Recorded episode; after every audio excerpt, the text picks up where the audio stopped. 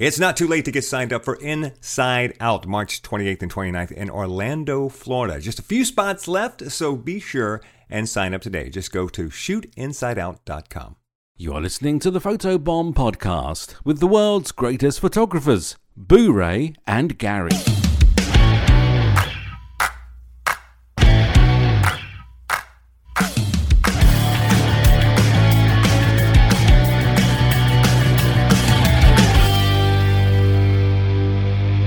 Welcome to the Photo Bomb Podcast. My name is Blu Ray Perry, and joining me as always is Gary Hughes. Well, it was cold this morning.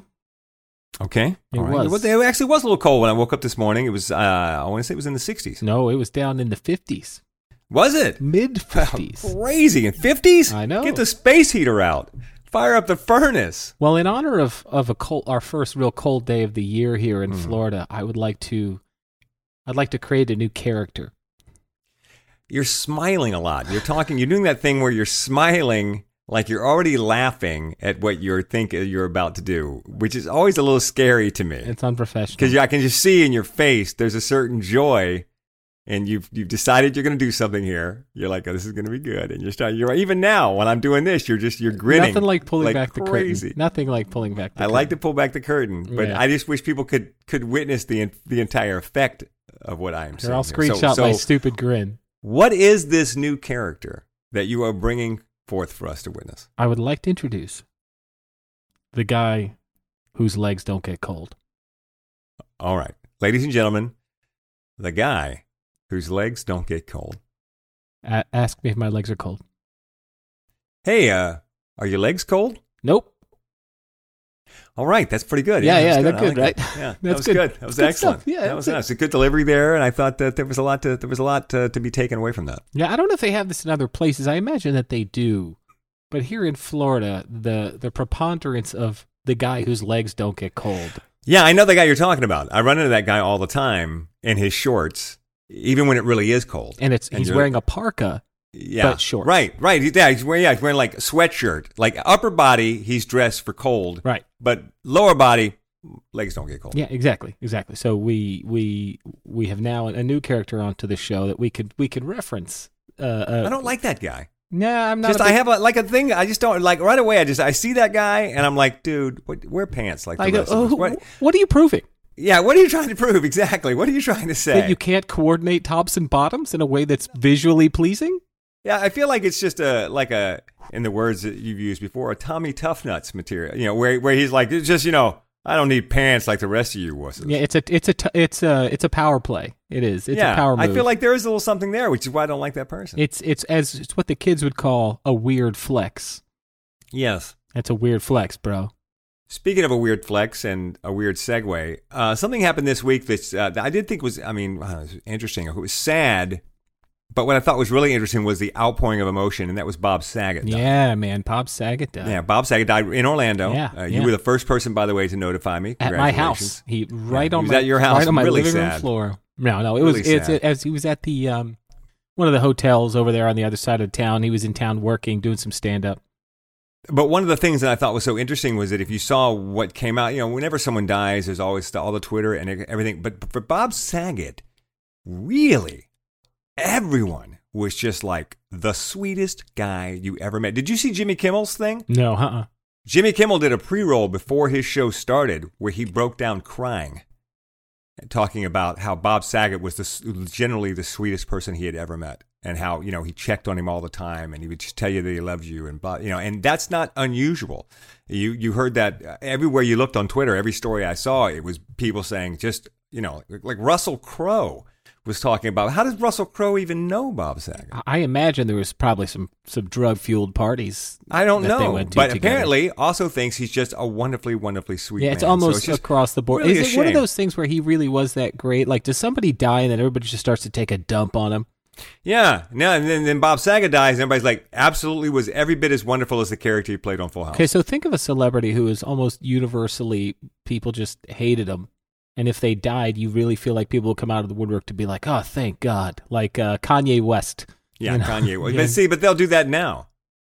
I was done with Conway. I, I, I won't listen to Conway. I won't listen to his music. When I the, when he pulled the stunt at the Grammys on Taylor Swift. Oh, that was low rent, man. He was dead to me. That was low I was, rent. That, that, that, that was the mo- it was the most I just, how do you, you walked up on stage when someone had just received a Grammy and, and took the microphone and said they didn't deserve it? Are you out of your that mind? That was some unprofessional behavior oh my, right it's, there. It's that it goes beyond that. I'm like, that's it. I'm done with you. I'm not going to give you any money. Well, the the the here's the interesting thing about this. If someone dies and they're, nobody comes out of the woodwork to start talking crap about them.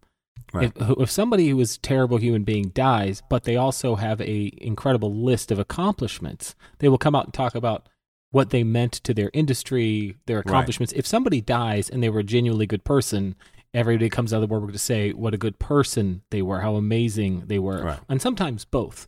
Bob Saget has had a a, a great career as a as a, a stand-up, a T V actor, um, you know, a director, even a voiceover artist, um, and, and he he is, was the narrator on How I Met Your Mother. Yep, he sure was, and uh, and so you know he's he's he's he's had a, career, a, a an impressive career, but not one of those careers where you're like he changed the game. He's not a Robin Williams no. or somebody like that, or, or an no, edit, he did like know. seven, eight, nine years on Full House. He did like eight or nine years on America's Funniest Home Videos, telling the most corny jokes mm-hmm. in the history of corny jokes.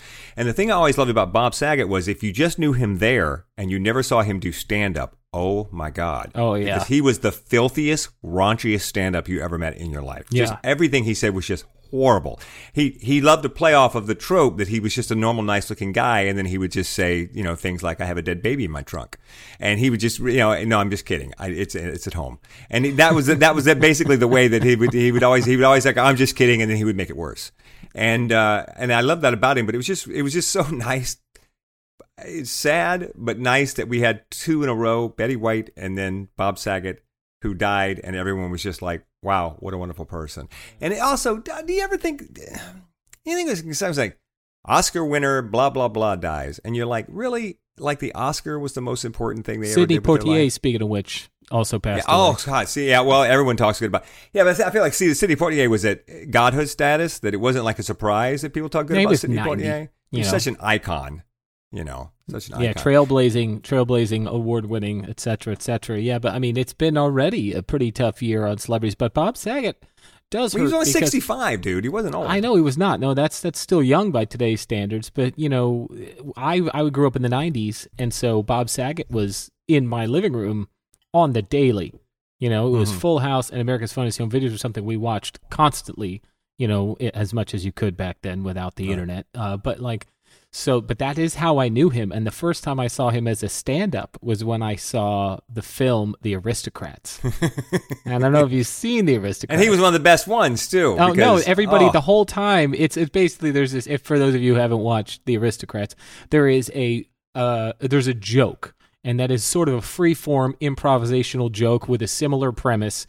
And so stand-up comedians all kind of have their own way, who are in on this, all have their own way of telling it. And the most obscene, terrifically horrible, yeah. yes. nausea-inducing version. The joke of it is how wins. the joke is how bad can you make it? The premise the premise is talent booker family comes in. We'd like you to book us to do gigs and stuff. Talent booker says, "Well, what is your act?" And then they proceed to describe the act, and the act is the most horrible, horrible thing you can imagine.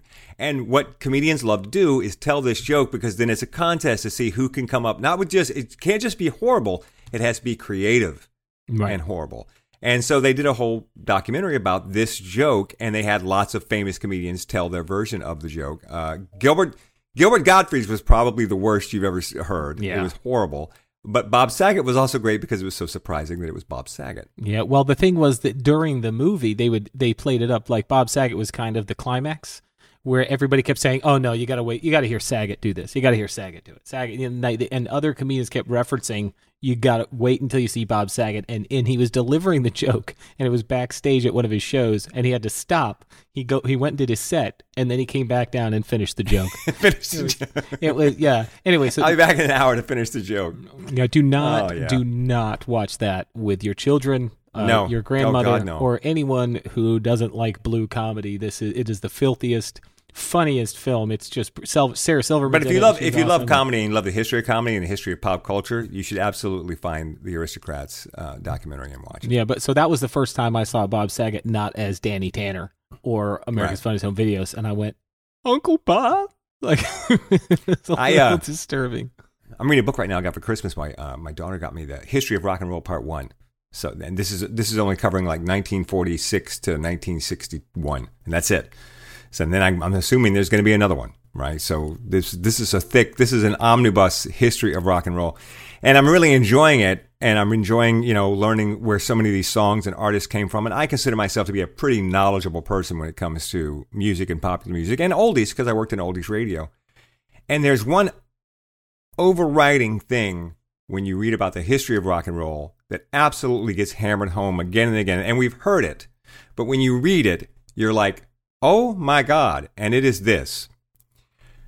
Rock and roll was so completely stolen from black culture that you can't even begin to imagine how much we stole from, from black culture in rock and roll. Like, I knew, you know, like, oh yeah, Elvis, if I can find a white guy who sings like a black guy, sure, that's Elvis. But no, every early rock and roll song had already been done or years earlier by a black artist. Yeah, it was just like they, it was, and then Pat Boone got to record all of them. Well, I knew about Pat Boone too, right? Recording Tutti Frutti and stuff like that. But no, it's like everything, everything was done. I knew that Hound Dog was originally done by someone else, you know. But it's just, everything was it all came out of that culture, and so then you begin to really realize why why they've been so pissed off about it for so long, yeah. because because they should be. Yeah, yeah. They absolutely should be. Uh, yeah, but, can, can you think uh, of a, a type book. of music that, that white people came up with that's like just ours, and also it has to be it has to be good? Well, country's ours. Country is white people. I say that, and that, that sounds very horrible to say. It's ours, but country was right. Country was white people. Rock and roll and jazz, black people, and rock and roll and jazz clearly the winner in that contest. Yeah, the blues as well. Yeah, the blues. Yeah, okay. Pile all that on it. And then over on this side, we've got country and polka. Mm, yeah, we definitely have polka. yeah, yeah, so, you know, I'm just saying, we got the country and the polka, Gary. Polka, so, that's us, baby. That's right. That's you know it. What I'm saying? We got a little. We got something to be proud about. Maybe sea shanties? Possibly the sea shanties. Yeah, were, yeah, you know, yeah. So if you want to have three to match the country, to match the, the blues, the drunken sailor, the blues, the, the jazz, the rock and roll, of course, the rap and the soul also coming from that, what is obviously inferior uh, music side of the culture, because over here on the superior side, we got the sea shanties, the polkas, the country, mm-hmm. and um, that uh, that that thing where you play that long flugelhorn. Oh, yeah. Ricola. Oh, oh, the bagpipes. Yeah. Yes, yeah. And bagpipes. We got the bagpipes on our side, too. I gotta so think don't, of- tell, don't tell me, Gary. Don't tell me, Gary, that the white people haven't contributed to the great music of the world. Good day, sir. Good day. Good day, sir. I say, I say to you, good day. You know, speaking of books, by the way, I know you got a book. Um, I got a lovely gift in the mail this week from a bombardier. Really? I did. I did not get a gift from a bombardier. Yeah, well. What the hell is up with that? I, I don't know. I, I'm not even sure how we got my address. Probably looked up on the internet. But uh, Paul. They're trying to divide us. Paul Bombardier Paul Richardson sent me a book, a science fiction compilation. And uh, apparently he has a little bit of a publishing house going on. So, uh, and he thought by comments that we have made, probably about Dune and other such books, that, uh, that I would enjoy. So thanks. I can't wait to dig into it. I'm just finishing up three books right now, and then I'll I'll dig right into that one next. So yeah, that's awesome. Yeah, thank you, Paul. That was really nice. Getting a little free advertising there too, Paul. Very very savvy. Yeah, yeah. Feel free, Paul. Uh, you know, to, to post a link to your your stuff in the uh, Bombardier's Lounge. That would be cool. But that was a, it's just thoughtful. Uh, I do have a comment though. It took me so long to read the little card that came with the book. Paul, your handwriting is terrible. Good God Almighty! Like, I'm still not sure that it's from you. I just, I just, it's the closest thing I could find to somebody in the in the group. So, but yeah, that was some good. Just let somebody write it for you, dictate it. Or there's a marvelous invention called a word processor that you yes. can use to, to, to make these notes. Use it, send out cards dot com or something to like, you know, type it into the computer. That was. God, that was some of the worst handwriting I've ever seen.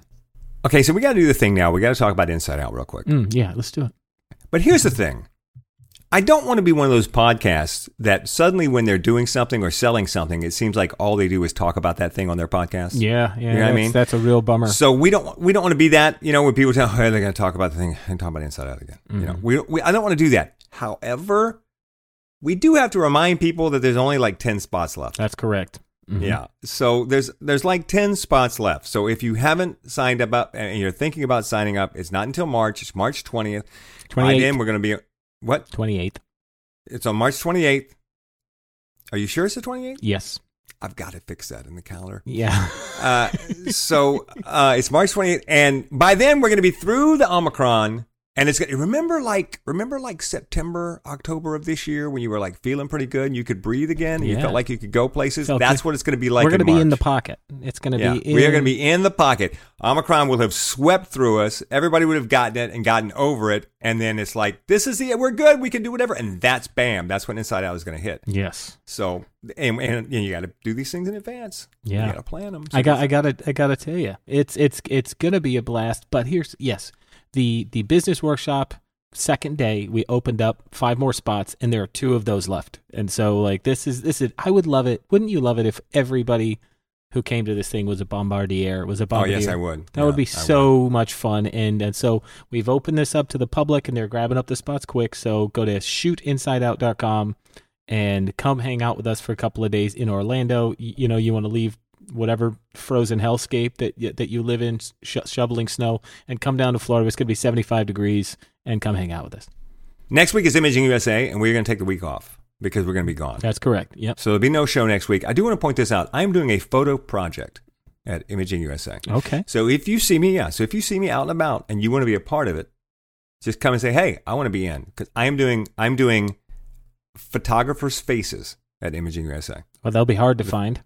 The face of photographer, and I'm just shooting extreme close-ups with clamshell lighting with the gear that I'm carrying on me at the time. Do you do know that everyone's supposed to wear masks at this thing, right? You're going to take the mask off just long enough for me to click the shutter. Okay. I'm okay with that. I'll keep my mask on. We'll set it up, and I'll go, you'll take your mask off, click, click, done. Your mask goes back on. I think we'll be okay. Can I can I be in your project? Yes, you will certainly be one of the faces. Yeah. I was, I did, I the first one I did was myself to test it out. I really liked it. Well, the idea was I wanted to see if I could do like a close-up clamshell lighting with nothing but my Fuji X one hundred V and a, uh, what you call, constant light yeah. source. Okay. And a, ref- and a very small reflector, which I'm carrying, which folds up very small to a small disc and carries in my bag with my X one hundred V. Okay. And I thought, well, this would be kind of a cool little project to do while I'm at Imaging U S A. And so that's what I'm doing. So if you would like to be one of the faces, and then once I get them all done, I'm going to put them on Instagram. Boom, boom, boom, boom. A different face like every day. That'd be cool. Yeah. Yeah. I'm into it. Probably in black and white, you know. So I just thought it'd be kind of cool. So I want to talk about Willy Wonka for a second. Okay, yeah, you texted me that you were No, no, no, this story goes on and on. You haven't got, you're not up to date on the latest stuff. We talked, we right, texted right. last night a little bit about Willy Wonka, and so, like, my, my daughter was going through Disney Plus or some such thing, and she found Charlie and the Chocolate Factory on on Disney Plus, um, and watched it, and this is the Johnny Depp one. This is the, you right. know, the Tim Burton directed Johnny Depp. Um, and so I watched it with her. She, she seemed to enjoy it fairly well. And so we, the next day I said, hey, you know, we're going to have popcorn and movie night. Mommy's out for the evening. Let's watch a movie. And I said, do you want to watch the original, the Willy Wonka movie? And she says, is it old? Everything's old and when I, you're yeah, five. And I, and I, yeah, nineteen seventy-one, as a matter of fact. I looked it up. Yeah, that's really old. And, um, and I, and, and, and my four-year-old was like, did you watch this as a little boy? I said, as a matter of fact, I did. I haven't watched it in quite some time. And so they sat down and watched it. The, the younger two immediately, three minutes in, they're like, this is not for us because it's not, you know, whiz boink pal style enough for to keep a four-year-old and a two-year-old attention. But my six-year-old, almost seven-year-old, sat through it. And so she asked questions about it, and she wanted to know who was going to be Willy Wonka and stuff like that. And so I was like, that's a man called Gene Wilder or whatever. Anyway, so she watched the movie, the end of the movie, and you know this already. She, uh, I, you know, my wife had come home. She goes, did you watch this one? She goes, yeah. She goes, which one did you like better? And she goes, oh, I like this one. I like the, the she liked the Oompa Loompas better. She liked the orange Oompa Loompas. Right. And she liked right. the, the Willy Wonka better. And she said that it was less creepy than the than the, than the than Tim Burton one. Yeah. It, it, Tim, uh, Depp is creepy in the new one, but it, in the old one, it was pretty scary. I mean, when they take the, the boat ride through the thing and the psychedelics and that, I scared the crap out of me. Yeah, that was a little intense when I was a kid. I would say that, you know, and, and, and maybe be, and being stuck in the tube you know. And the other thing, I was pretty scared watching Willy Wonka when I was a kid. I would say that the the the more recent version has a much more defined visual style. Like Tim Burton's sure. visual style is so specific. And so in that way, I think that it really stands out. Whereas the one from nineteen seventy-one looks like it could have been an episode of Kojak. Like it could have been, it could have been just like it was filmed by the same. well, it was like the same D P and the same right. assistant director as everything else in nineteen seventy-one right. was filmed. It just had that right. look. It could have been T J Hooker sliding across the roof of a car. It didn't have the stamp of a director. No, it didn't. It, it didn't have an auteur kind of director. Like the, like Tim Burton is. Right. So there's that. But but anyway, so my daughter preferred the original, and I thought that was really cool. I was really proud of her. So it was like, okay. I mean, she just likes the color orange, I guess, better than a small Indian guy, but that's fine. Um, here's the thing I want to get at. So you remember the terrible children in Willy Wonka? Yes. Yes, okay. So you have Mike T V. This, right, uh, okay, go Augustus ahead. Gloop. Augustus Gloop was my favorite name, um, yeah. Veruca Salt. Who became a band later. Yeah, yeah, they did, yeah. And they uh, they sang Cannonball was the name of the song. And then uh, I don't remember what song they sang, but I know Veruca Salt um, was a band. And then uh, uh, Charlie Bucket, our protagonist, right. and then Violet Beauregard. Those are the five. Okay. Those are the five kids. Violet Beauregard was the one, if you remember, who chewed a lot of gum. Right, right. right. Yeah. She'd been chewing the same gum for, for like three seven months, years. Yeah, it's yeah. a world record. Okay. So Violet Beauregard did this thing. Do you remember what she did with her gum when she took it out of her mouth? No. Where she put it somewhere. Do you remember where she put it? No. Behind her ear. That's right. Okay. And that was sure. in both the old and the new version okay. of it. Like, this is where you put your gum when you're not chewing. This is where you, you, this stick, is where you, you hide your gum. Your... So guess who decided that this is a good place to put your chewing gum today? Yeah. Who, who, who, yeah. who do you think? I'm gonna guess it was uh, it was the it was the child. It was which one? You don't even know my kids' names. Uh, it's no, I don't. Ellie. No, no, I know your kids' names. The problem is there's so many of them. I don't know which one did this. That's true. Was it, it Ellie? It was Ellie. Yeah, she's the okay. only one who's allowed to chew gum because she's seven. Okay. Or, anyway, so and so, my wife texted me a picture of a piece of Ellie's hair. Just detached from her I'm insulted. Head. You'd think I don't know your kids' names. Yeah. Ellie and Josie and Shaggy. That's right. And Shep. Exactly. Don't forget Shep. They Shep. Always forget Shep. Yeah. Shep's the fourth one. Yeah. To be named later. So my wife sent me a picture of a, a, a big hunk of Ellie's hair, and she goes, right. Ellie has learned today what happens when you stick your gum behind your ear. Come with me, and you'll be in a world of pure imagination. In Gary. A world of pure imagination. See, that's the thing about that movie. Is even, I mean, Gene Wilder was a national treasure, but even without Gene Wilder, that movie is the best simply for that song, if no other reason. That Pure Imagination is one of the best songs. Written by Anthony Newley, by the way, who uh, was a Broadway performer. Also wrote, uh, what's that song? Uh, Michael Bublé covered it. Uh, um, it's a new day, it's a new dawn, it's a feeling new life. Good. And I'm feeling good. Yep. Yeah, he wrote that too. And uh, he was in Doctor Dolittle, the movie. Well, how about that? That's yeah, uh, sang, The More You Know. So, yeah. you know, anyway, just uh, if, if you're going to let your kids watch either Willy Wonka film or both of these Charlie and the Chocolate Factory films, just if you have young children, just do advise them that behind the ear is not an appropriate place not for the chewing place. Gum. And, and we are going to actually institute a um, a moratorium on chewing gum in my house for a little while. We just got, well, maybe we're not quite ready for it yet. so yeah, I, on the other hand, chew gum all the time now because I've discovered that it helps me a lot with my... You know, I had cancer. You did. And I did. And so as a result, I have fewer saliva glands than most people. So the gum helps a lot. So I'm always chewing gum. And now there's gum everywhere all the time. And I chew when I'm working. And I always have to tell the client, just so you know, I'm chewing gum because I had cancer. Because I don't want them to think it's disrespectful that I'm chomping gum in the middle of their wedding ceremony. But it's like, you know, it's either that or I have to have a drink of water every two minutes. Yeah, yeah. yeah I, you so know, I, I, always, I think maybe I some of the newer that. Bombardiers haven't gotten caught up to the fact that you had cancer.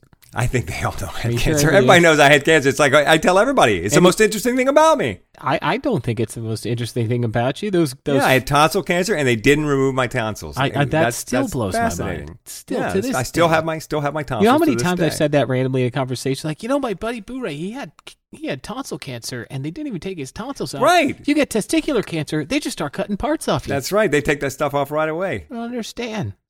Like, how, yeah, but th- that's but see, that's what makes it interesting. You, the fact that you've mentioned it to other people tells you tells me that it is in fact interesting that you can have tonsil cancer and they don't even take your tonsils out. I don't think it's the most interesting thing about you. What? But okay, I don't want to know. I, I was going to say this, though. When they talked about Bob Saget and what, how they said he was so sweet, and I thought, what one word would be used to describe me? What what word would be most used?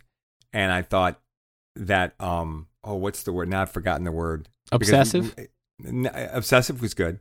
Uh, but um, oh, what's the Tall? word? Not unique. No, no, eclectic? no, no. What's eclectic? Thank you. Years ago, somebody was talking to some two people I knew were talking about me.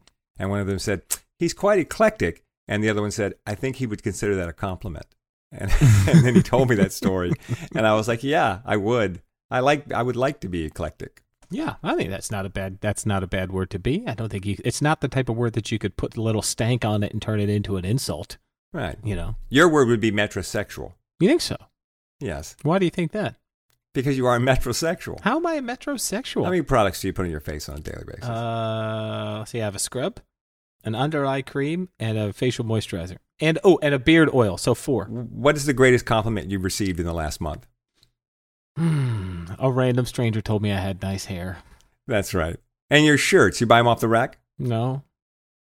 You buy them. You don't buy them off the rack. You don't have them handmade. But you buy them. You, I mean, you I, buy mean them, I, you I have them tailored. Yeah. You have them tailored. That's right. You have your shirts tailored. You buy them off the rack, shirts, and then have you have them tailored. I have my shirts tailored. Okay. My okay. other shirts are. This is a normal. I bought it. That's an, oh, I thought you did with all your shirts. No, I thought like every shirt you bought, like the Amazon thirteen dollars shirt, you went down and got it tailored. No, just dress shirts. Just your dress shirts. Just my dress shirts and my and, yeah, yeah. and all my pants, jeans included. Right. Yeah. Talk to me about socks. What's the sock drawer look like? Uh, so many socks. Yeah. See, that's it right there. Well, um, that's, all, um, that's all you got to do. You go into a guy's room, he's dead. You go into a guy's bedroom.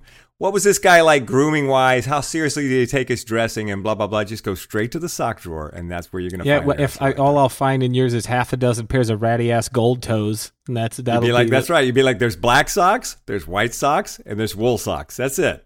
Oh yeah. I mean, I got some black socks with some designs on them, like four pair that I wear when I'm working. No, my sock, my sock drawer, it just it looks like Bonnaroo. It's yeah, exactly. Like, it's exactly my point. Yeah, it's it's, it's it's it's it's uh, Woodstock in my sock yeah. drawer. Yeah, it's crazy. There's a guy who takes care, but you know, not in a bad way. I'm just saying that's it's part of your identity. Okay, I identify. This, as this is going to be in your when when when you die. I'm going to talk about it. If okay, great. I, I I fully expect that. Um, The next time you introduce me at a, at a speaking engagement, that that, that this will be part of the speech. Yeah, I'll talk about your. But see, when I introduce you, I do this thing though. Like the last time I introduced you, I, what I like to do is this thing where I start off by talking really bad about you, and then I turn it into building you up as the best photographer in the history of the world. It was very touching. It was a great yeah. intro. Yeah. So that's what I do. I start by like really bad about you, you know, and then. Like, and here's the thing that's terrible. He's a horrible person, but he also happens to be the best photographer in the world. And then, you know, ah, and then, you know, come on that way. I'm very touched. Are you? Yeah. Right here in my cockles, the cockles. In your of cockles with yeah. your socks. All right, let's do the thing. Let's open up the thing. It's time for photography news. Photography news. All right, photography news brought to you by us yes, this week. That's us. Right. I wanted to talk about this um, a story I saw today, which I just, We, I almost am to the point where we have to have a special intro for any time we talk about N F Ts. N F Ts. Do we need? I'm almost there. Like we have the Leica thing, right? And I'm almost there because the N F T stories keep coming across my desk, and I just think they're so stupid. And the latest story is that there is a huge amount of N F T thievery going on. So here's the deal. There's these websites that sell N F Ts. Wait, wait, wait, wait. I was sitting here just racking my brain for like the name of a segment anytime we talk about N F Ts. Okay. We could call it Fung You. Fung You. Fung You? Because they're non-fungible tokens. They're like Fung uh, You or Fung Off. Ooh, Fung Off. Mm, no? Get the Fung out of here? No. no? No? Go Fung yourself? Go Fung yourself. That's it. Let's go fung yourself. How about, or oh, it'd be great if you had like music and it could be like N F T and then the music was like rap. Fung the police, you know, to play off of N W A, right? Get that would be great. Fung, time to talk fung, about N F Ts. Fung the, fung the police, you know, and then boom. That would be a good one. Somebody out there, somebody out there put that together and send it to Gary. Yes, any bombardier who can edit, please put Fung the Police into fung a stinger. And anytime an N F T story comes, we will play the music. Yeah. And also, you just titled the episode. So anyway, okay. Please continue. All right. So they're being stolen because You any you can take any picture and just upload it to an N F T sales website and or register it as an N F T, and boom, we're off to the races. There's no oversight on this whatsoever. So they've got bots out there now that are doing this. And the I, whole idea between N F Ts was to help artists make money off their art and to secure the owning of the art so they could sell the N F T, which is the whatever, the genuine article or whatever.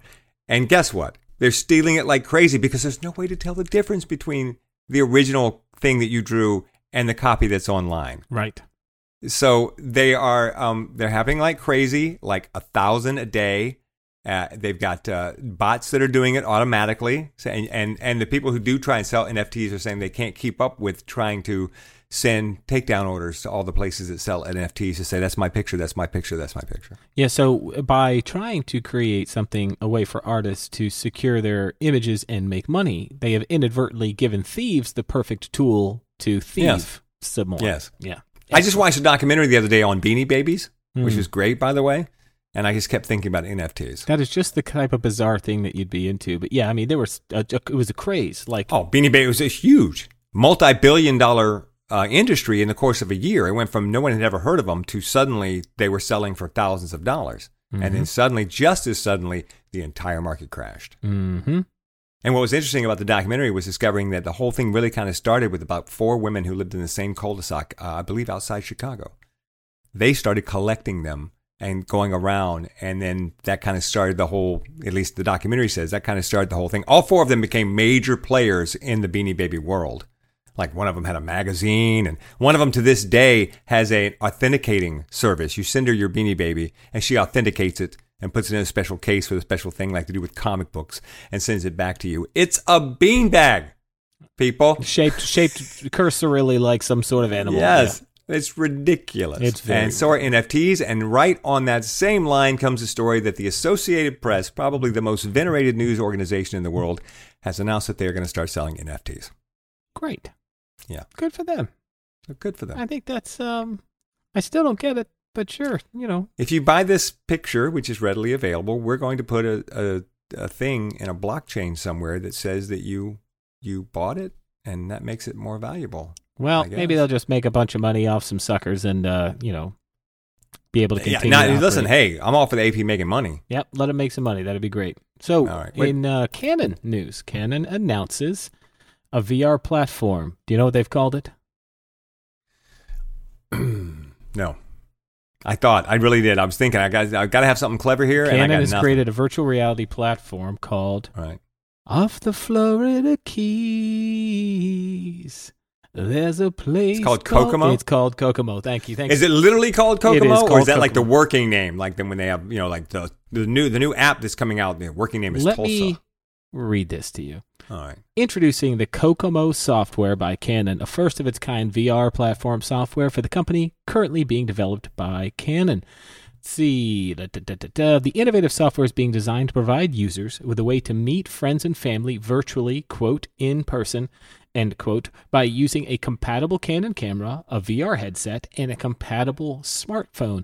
Kokomo will allow users to see and hear one another in real time with their live appearance and expression in a photoreal environment while experiencing a premium virtual reality setting in captivating locations like Malibu, New York, or Hawaii. The app uses Canon cameras and imaging technology to create realistic representations of users so calls feel like you are interacting face-to-face rather rather than through a screen or an avatar. This creates a real together experience. With Kokomo, we're tapping into Canon's innovative spirit and heritage and high-quality imaging to enable people to have real, authentic interactions when they get together in V R. Every immersive call should be a memorable experience. There you Here's have Here's the thing. It. A lot of other ones are coming up with, they're trying to come up with the technology so that you can have an avatar mm-hmm. in the virtual space, mm-hmm. right? And the avatars would conduct a meeting, which I'm like, no, I need to see people's faces.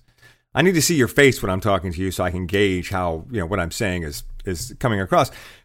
So I like this idea because I would like V R to be eventually less cartoons and more here, you know, here I am in the holodeck standing and you're in the room too. Yeah, I'm for that. And we can actually have a meeting here and you can see, you know, everybody's face and what's going on. So that's that's great. I mean, yeah, that's pretty cool. I, I think that the idea is is pretty fascinating. I mean, as as you know, someone but, who... But, but if you're wearing a headset, wait, if you're wearing a headset, see, that's a problem. If you're wearing a headset, they can't show your face. That, I don't know how it works. If I knew how it worked, I'd be working for Canon making Yeah, Kokomo. See, that's why they have to do the cartoons, because you can't do it in real time. You won't be able to do it in real time until we get to the point where you don't have to have a headset. Yeah, well, and I think I that this uses that. a cam, a Canon camera. So what it says here is it uses a... Da, da, da, da, here we go. Um, okay.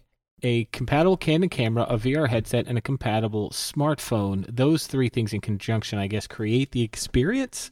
So yeah, does I don't the, know. Does, like, does the camera like take pictures of your face and then it replaces where the headset is, like virtually over top of it? Maybe, but then how does it do? How does it show your face in real time, your eyebrows and the movement of your mouth and stuff like that? Because what they're doing with the what they're doing with the the, the what you call the animated stuff is they're starting to put like they put eye tracking. The next generation of headsets will have eye tracking in the headset, so that if you're talking to an animated person in virtual reality, their eyes will move the same as their real eyes will move, and they're putting um, cameras into the handsets as well, so that the handsets know where they are in the world better. Hmm. You know, and so you're seeing, you know, it's coming along. But until they can get that thing off your head, it's never going to be, you know, help me, Obi-Wan, you're my only hope. Oh, oh God, so close. Yeah, that's so what we close, want, right? So close. Well, yeah, there is no way, there's no universe we live in where the next ten years of this just doesn't look like a G D nightmare, especially especially if also, they though, try to make it look like real people. It's just going to look like a nightmare for a while. Don't you think that also that when you we're going to be doing a lot of stories with people trying to get in the virtual space, and don't you think eventually it's going to be just like cell phones where there's going to be like the first two early adopters, you know, Apple and Android or Apple and Samsung, they're always going to be really the main thing, and then everyone else is just going to be an also-ran. Like right now, if you're going to try and catch up catch up to to Valve and Facebook, who are the two that have the two big sets now, good luck with that.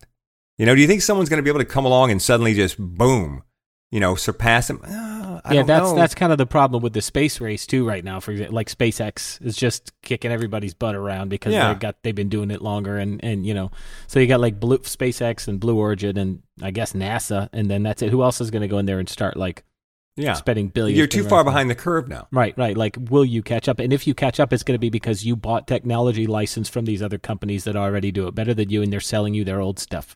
So that's pretty yeah. much how that works. Yeah. yeah. So I'm I'm fascinated by it. I think that the the way that we interact with each other has fundamentally changed because of the pandemic, and anything that would make that less awful. But you know what would make it more awful than sitting in a Zoom meeting for six hours? Sitting in a Zoom meeting with a big ass helmet on, like that would suck. I, I you know I love mine, man. I, I play eighteen holes about every other day with a buddy of mine who lives in Louisiana. Yeah, we get together and play eighteen holes, and his avatar is right there, and I'm watching him swing. And, and what's great is it's tracking his head a little bit too. So like when he's looking down the line of his putt, his head's moving back and forth. And when he has a bad putt, and his head and he goes, oh man, his head yanks back, and you, you know you see because it's tracking that, and it's pretty amazing. Yeah. Well, here's yeah. the other thing. I absolutely don't want anybody to be able to read my facial expressions during a meeting. I, I don't That's want them to sign. see my eyes roll. I want to be able That's to turn the, the camera sign. off and roll my eyes really hard. Like, there's other Canon news, by the way, which I think is hilarious. Yeah, let's move on. What else? So this is uh, taking place, my understanding, mostly in Germany. Okay. Because Canon Germany is who put this statement out. But what's happened is we have a, a shortage of chips. Can you right please now. do it in German accent? I cannot. Please? I can't. No, okay. There's Fergus, Fergus. That's not even, that was no, Swedish. That was terrible. Can you please yes. try just one little bit? There you go. Bit, there you go. One little bit to the inside German.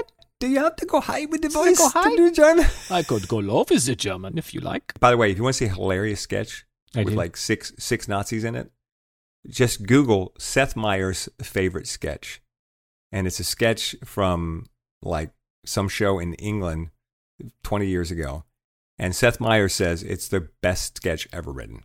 Uh, you know so what I have? I think I saw that article where each each guy, each person goes, "I am the Nazi who takes his gloves off and slaps them in his hand," like so. And each one comes in portraying a different Nazi stereotype from the film until the last one comes in, and every stereotype he wants to do, someone has already done.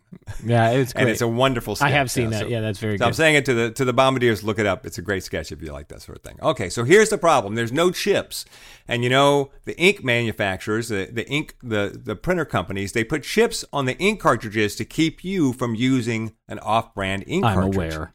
The problem now is that Canon can't get the chips they need to put on their ink cartridges. So they're having to put out ink cartridges that don't have chips, which means their printers are rejecting the ink cartridges. So they released a statement in Germany that tells everyone how to get around the chip and beat the D R M on their own printer. Could you read the statement for me, please? Yes. It just it just says, you know, I don't I don't have the statement.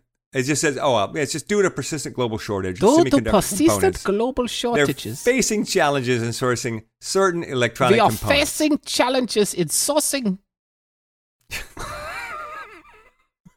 I feel in some way that someone must be offended by that. I'm trying. Look, I'm just a guy doing his best. It's impossible not to be offending someone. I don't know how this is offending someone, but I feel it probably is. Okay. And I'm I'm totally on board with it. Yeah, I, I just I'm, want, I'm not saying stop. Okay. I'm saying be aware. That no, I'm aware.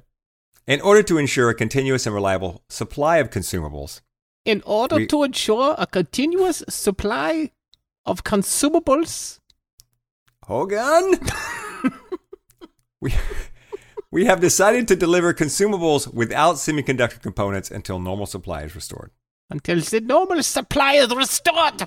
Yeah, that's all you need. That's better. So anyway, and then on their website, they go, they tell you how to get around it, how to put these these car- cartridges in and beat their own protection that they built into the printer. Wow. So I just think that's hilarious. It is. It is because, a, a pretty strange and, and distressing state of affairs, and, and obviously the irony here is is great. It's delicious, delicious yes. irony um, for for people who don't like paying full price for ink cartridges. But like, what a sad state of affairs the world is in, you know, in, in the supply chain problem right now. Oh my when, goodness. When, when their customer service to get you their product is having to rely on teaching you how to circumvent their own security measures. Yeah. Like that's yeah. blows my mind, blows my mind. Well, it's such a weird business model anyway with printers that they sell you the printer at a loss because they'll make the money up on the ink sure. and then you know, and ink's not, the markup is on the ink, not the printer. Right. Because they figure, well, you know, you wouldn't buy the printer. If the printer's cheap, you'll buy the printer and then we'll get you with the ink. You know, and I hate that business model. Tell me up front, you know, what I'm going to be paying. Don't try and sneak it in the back door. Well, once in college. Well, the... Uh, the I'm older now. Well, they've only once in college. It was only well, once. once. Just once oh, in just college. Just one time. Um, I see nothing. I see nothing. I hear nothing. Yeah, I, I get it. The printer is a money-making machine. You're printing money, hopefully, like if you're using a printer. You know what I mean? So, like, the idea is it's sort of a cost of doing business thing. And really, if you take the ink and the paper and all this stuff, if you're running it economically, if your business is in the right spot and you're creating printed products, it can actually save you money over using a lab in certain right. circumstances. And so I don't know any, if a photography studio gets big enough, one of the first big cost saving measures they do is switch into in-house printing because it does save a lot of money. But it is, it is disheartening. Uh, you know, the problem is I, I'm hoping that the, you're going to really hurt the consistency of the color and the quality of the, of, of your prints by mixing inks of different types. If you're use, if this teaches people how to circumvent it and use those third-party, you know, knockoff inks, like I, I believe me, I wish that we lived in a world where UNICEF was just handing out ink cartridges, but it's just just not the world we live in. But uh, yeah, this is. I wonder if they'll have to change something in like a firmware update to like get it back and or do it differently. I, I'm not really sure. I wonder if they can like, is the horse out of the barn now? I guess. Yeah, I don't know. I mean, they're, if they're telling you how to get around it, then what's to stop you from staying around it? Yeah, well, uh, not nothing uh, for me right. right now. But I'm, yeah, I'm uh, so far I'm uh, having a hard time using up all the ink that I've got. Luckily, the the all, as expensive as the cartridges are, they are uh, pretty um, economical uh, on ink compared to what they used yeah. to be. Oh my gosh, when I had a printer fifteen years ago, it was awful. I think they're quite a bit better now. Um, let's see. I have a story that I think is very interesting because let me ask you a question, Blu Ray. Okay.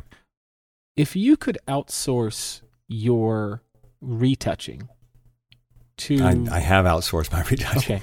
If you could outsource your retouching to the robot overlords, mm-hmm. if they were willing to come to you in their infinite mercy and say, Blu Ray, we want to take this off your hands for you so that you mm-hmm. don't have to do it anymore, would you consider that offer? I would welcome all offers from the robot overlords, Gary. I think you know that. Yes, of course. It was a test, and you passed. Good. Thank you. you you're, you're, you're not going to be liquidated into the system. That's good to know. You're, you're a useful asset. I just want to let you know. This is a year, by the way, this is the year of Soylent Green. Is this the year of Soylent Green? Did you know that Soylent Green is people? Soylent Green is people. In the original movie, which I'm, I I would be curious how many people actually know what I'm talking about, but there was a movie way back like in the sixties called Soylent Green, and it was about a future where there were food shortages and everybody ate this government-supplied product called Soylent Green, and then in the movie, end of the movie, you find out that Soylent Green is actually made from people. And in that movie and in the posters, this all happened in the year twenty twenty-two. Well, how about that? Yeah, how okay. about that? Um, I'm not going to eat you, but I mean, I would if I had to. I bet, uh, you know, if I had to pick, I'd say probably your thighs are a little stringy. I got some meat on me. You I got yeah, some, I you know, okay. I, I have plenty of fat, juicy, juicy fat. Yeah, okay, that's, I would actually just render you fully into like a nice base that like I could. A, like a stew. Yeah, well, you know, I'd probably use it as like a boo confit, and then I would. Well, like all right. Blu Ray confit. Okay. Uh, yeah, yeah, that's right. How I do it. Um, yeah, so there is a new uh, software slash Lightroom plugin called Imagine A I, I M A G E N A I, and it is it uses A I to bulk retouch. And I'm not ta- and I'm not talking about like adds a skin softening filter. Apparently, it uses deep learning and all kinds of stuff to sort of be able to get better and better at batching, where you can kind of season to taste. And so you get to go yeah, in. And, that's what I find interesting. Yeah, yeah, yeah. Is yeah. that that I'm hearing now that before it was like we're trying to use A I by looking at lots of images to figure out how to retouch. But now they're starting to say this A I, this A I pays attention to how you retouch and copies it. And that's creepy. Yeah, well, I'm I'm looking at this article, this Petapixel article talking about it, where they tested it with a batch of eight hundred images. And after installing it and getting going and uploading eight hundred images, here's what the author had to say.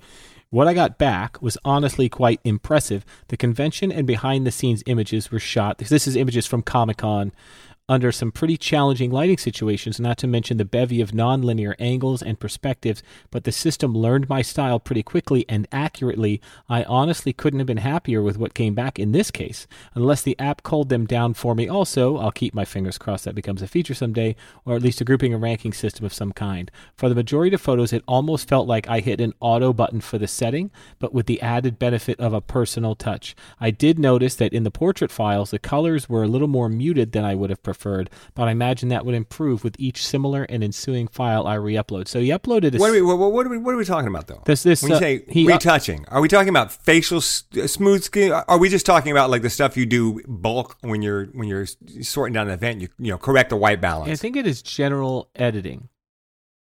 Because correct the white balance and stuff like that, uh, okay, that's nice, but that's not that's not groundbreaking. Groundbreaking to me is when you retouch a face, you know, something I'd spend twenty or thirty minutes on, when it does that, to the and make it look the way I would do it. Even more groundbreaking is if it does it better. Imagine this is something to like, and there are other softwares like this, um, but not necessarily using A I. This this takes a bulk of images and it does the actual editing, the color correction, et cetera, et cetera, et cetera. And it can. But here's the thing: what's the et cetera, et cetera? Uh, let me Other see. than color correction, I don't have to do much to my images. Well, of course you don't, but the rest of us but, do. But you know what I'm saying? I mean, I get it if you're one of those people who.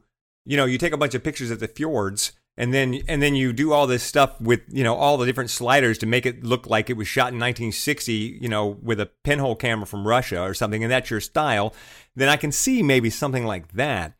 But the average pro photographer, the stuff he gets ready to like show his clients, mostly it's just the sort. It's the cull that takes the time. Yeah, well, take take a look. There actually there is bulk culling software too for specifically for weddings. That's supposed to be pretty great. But check this out. It says the software is built to work seamlessly with Adobe Lightroom Classic and learn the way a specific photographer edits to create an independent style that will be automatically applied to any files uploaded through the application.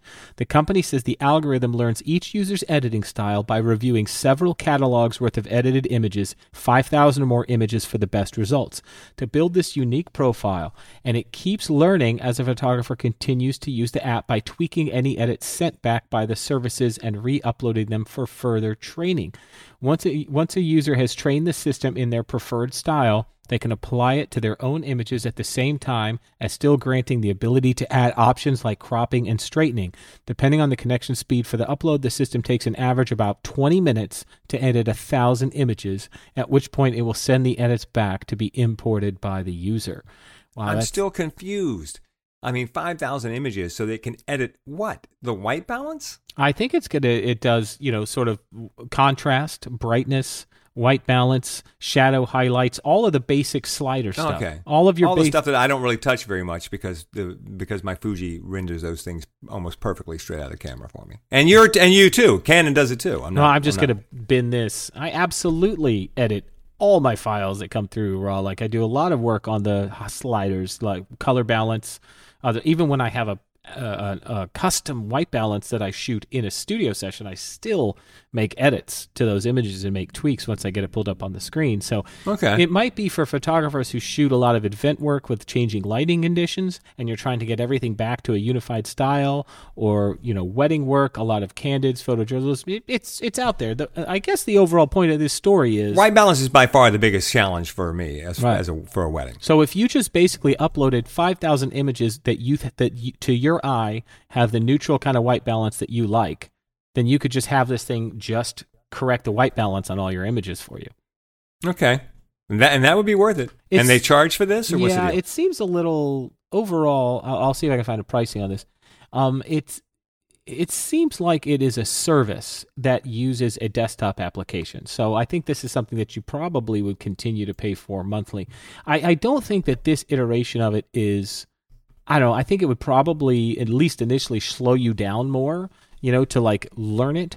Uh, for the right photographer, this might be a good tool, but ultimately with this and some other stuff, I think that this A I learning, culling, batch editing, and even now retouching, I, this is this is it. Like, you know, the you know for photographers, your average photographer will be able to have, you know, in another five to seven years, like this A I retouching, culling, and bulk editing, it's just going to be something like we're all going to pay for. Yeah, like we pay for Photoshop, like we pay for everything else monthly or whatever. It's just gonna be like it's well, just gonna be the cost of doing business. You get like ten thousand images for fifty bucks a month or something.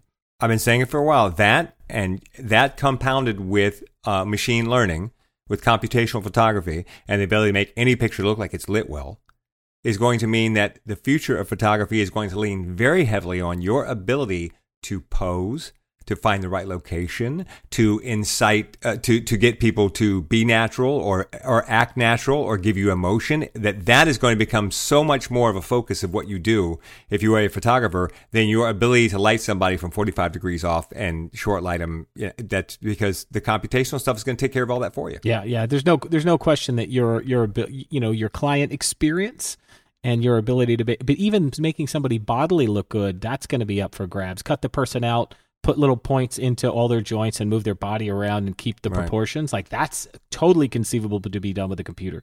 And I so, also feel like landscape photography is going to disappear as term in terms of having wow factor, because eventually it's going to be like going into a Thomas Kinkade store. Like the, you know, you, you see the first time you see the little college cottage is painted and lit well in the Thomas Kinkade store. And then there's another fifty of them on the wall. And you're like, okay, yeah, that's, we get that. Yeah, yeah. And it's going to be the same thing with, with landscape photography. It's like, oh, look, here's a beautiful sunset. There's a million beautiful sunsets because you just take a picture of a sunset and and send it yeah, off to the machine. Yeah, you got one-click sky replacement. Yeah, and the machine makes it beautiful. So, you know, what's the – and and also what I don't like is the idea that you're looking at a sunset that didn't actually exist. Yeah, I, th- I think that um... – you know, photography is definitely going to be in flux thanks to all this stuff. I mean, it's exciting when we get like new features. Like we, you and I both bought this this software, Retouch four Me. Remember, we, you know, we right. talked about this last week, and this is basically there's a video by uh, Unmesh, whatever uh, his name is, a Pixel Imperfect, this brilliant YouTuber, photography educator with only one eyebrow, and he teaches and he reviewed this software called Retouch four Me, and I think it's Russian made. Um, but anyway, it's the branding. So there's, there's a chance, by the way, that we have turned our computers over to the motherland. Yeah, there's no question that now Russia is spying on me through my computer. But it doesn't matter because this retouching is badass. And uh, anyways, it Retouch really is. The number four and then me. Uh, by, by the way, fun fact, Blu Ray discovered this. If you switch the site to Russian, the software costs less because it charges in ruples, and it ends yeah. up being about half price. So just, yeah. just, a, just a fun fact out there. yeah. um, but anyway, I used it today. I used it today. uh, on a on a bunch of headshots, and beautiful. I was editing yesterday. I spent half the day, boy, this place was a disaster, doing test prints for my W P P I competition prints, because uh, we'll, we'll mm-hmm. both be speaking at W P P I coming up, by the way. And the subject has all these little um, pimples, but like not the red angry ones, just like the bumps. Uh, like in the hairline and around, and, and it was like, it would have been, I could have done it, but it would have been a very arduous sort of going in through multiple layers and using frequency separation to go in and make it look good. And I thought, shoot, I'm just going to do this. And so I did the, uh, the healing, re- I did Retouch four Me, the healing action. And it, in like twenty seconds, they were just all gone, and it looked better. It looked as good as I, if I'd have done it myself by hand. I was just, yeah. I was blown away by what's possible. So part of me is like, yes, some of the mundanity, mundanity of this, I do know how to do that stuff by hand, and now I don't have to, or I can try this thing out to save time.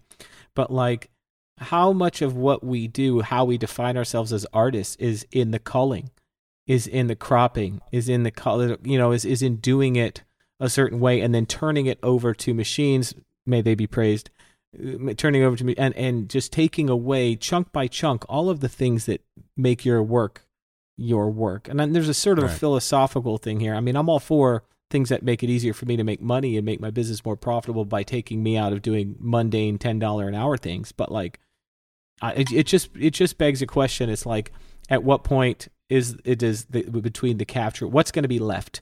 And the only thing, right, the the last line of defense is going to be your ideas, your creativity. And even that right. will be outsourced to A I eventually. Like, and your personality.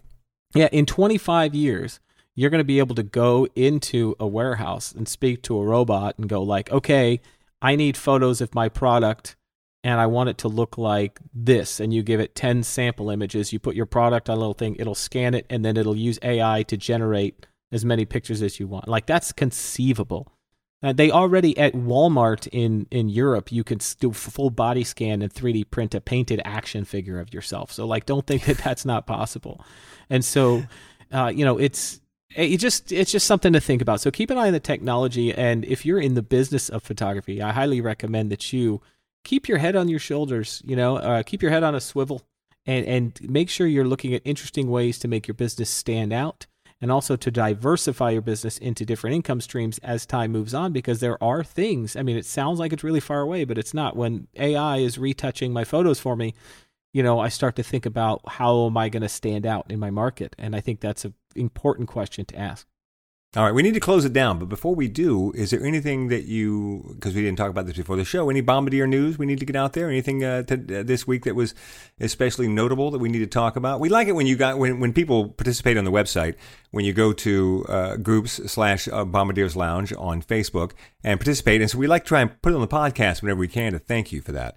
So I don't know if there was a, there was was there there was no big story or big hoopla thing that was happening. It's mostly just people saying who's going to Imaging U S A and, and who's going to Inside Out. Uh, there are some interesting things that happened this week. Jeff just posted in uh, in the Bombardier's Lounge that he is super excited about Inside Out. He said he met a photographer from Orlando today and shared all the info about it, and uh, that's pretty cool. And um, I had a couple of people posting about Imaging U S A, kind of saying that they might be nervous about going Um, to the D C area with the current uh, COVID stuff. And, uh, you know, honestly, my thing is, if you're worried about it, trust your gut, you know, you know, but don't act out of fear. Don't act irrationally.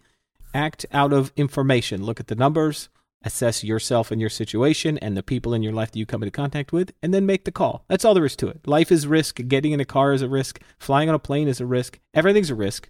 And so assess your level of risk. Be courteous to those people around you. And uh, if you still feel like it's a good idea for you to go, then go, because it's going to be a good time for those of us that do go. Um, also, we had a really interesting post from uh, Bombardier Alan Bailward, who um, we had talked to about, about having low ceilings in his basement studio, and uh, he actually melted his flash by having it too close to a uh, lightning fixture. he oh, wow. Yeah, ceiling. I saw the picture. It was pretty bad.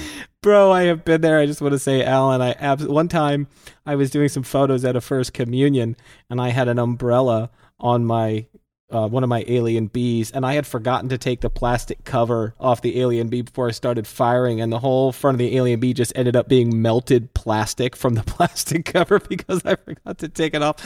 So, you know, we all make mistakes, and uh, I don't think there's a single one of us that hasn't dropped and broken something or melted something or, or burned something, you know, at some point. So uh, anyway, so uh, uh, yeah, that and more. If you want to get in on the conversation and you want to uh, join in with us, if you're a listener and you have not yet joined the Bombardier's Lounge on Facebook, that's where we get a lot of our listener feedback and conversations and commentary, and the most dedicated, involved, and I would say the most, the best looking listeners are all in the Bombardier's Lounge. Sure, sure. Also, don't forget, shoot inside out dot com is where you go to learn all about the Inside Out workshop that is coming up in March, and to join up if you would like to, and please do it quickly because we have sold two-thirds of the seats already. Mm-hmm. There's only about ten left at the moment of this recording. Yes, if you're on the fence, now's the time. Yeah, now's the time. Photo Bomb is written and produced by Blu Ray Perry and Gary Hughes. You can find our website is photo bomb podcast dot com. Uh, Gary's website is hughes fioretti dot com. So it is. My website is blu ray perry dot com, and you can email us questions at photo bomb podcast dot com. We will see you back here next week. See you later.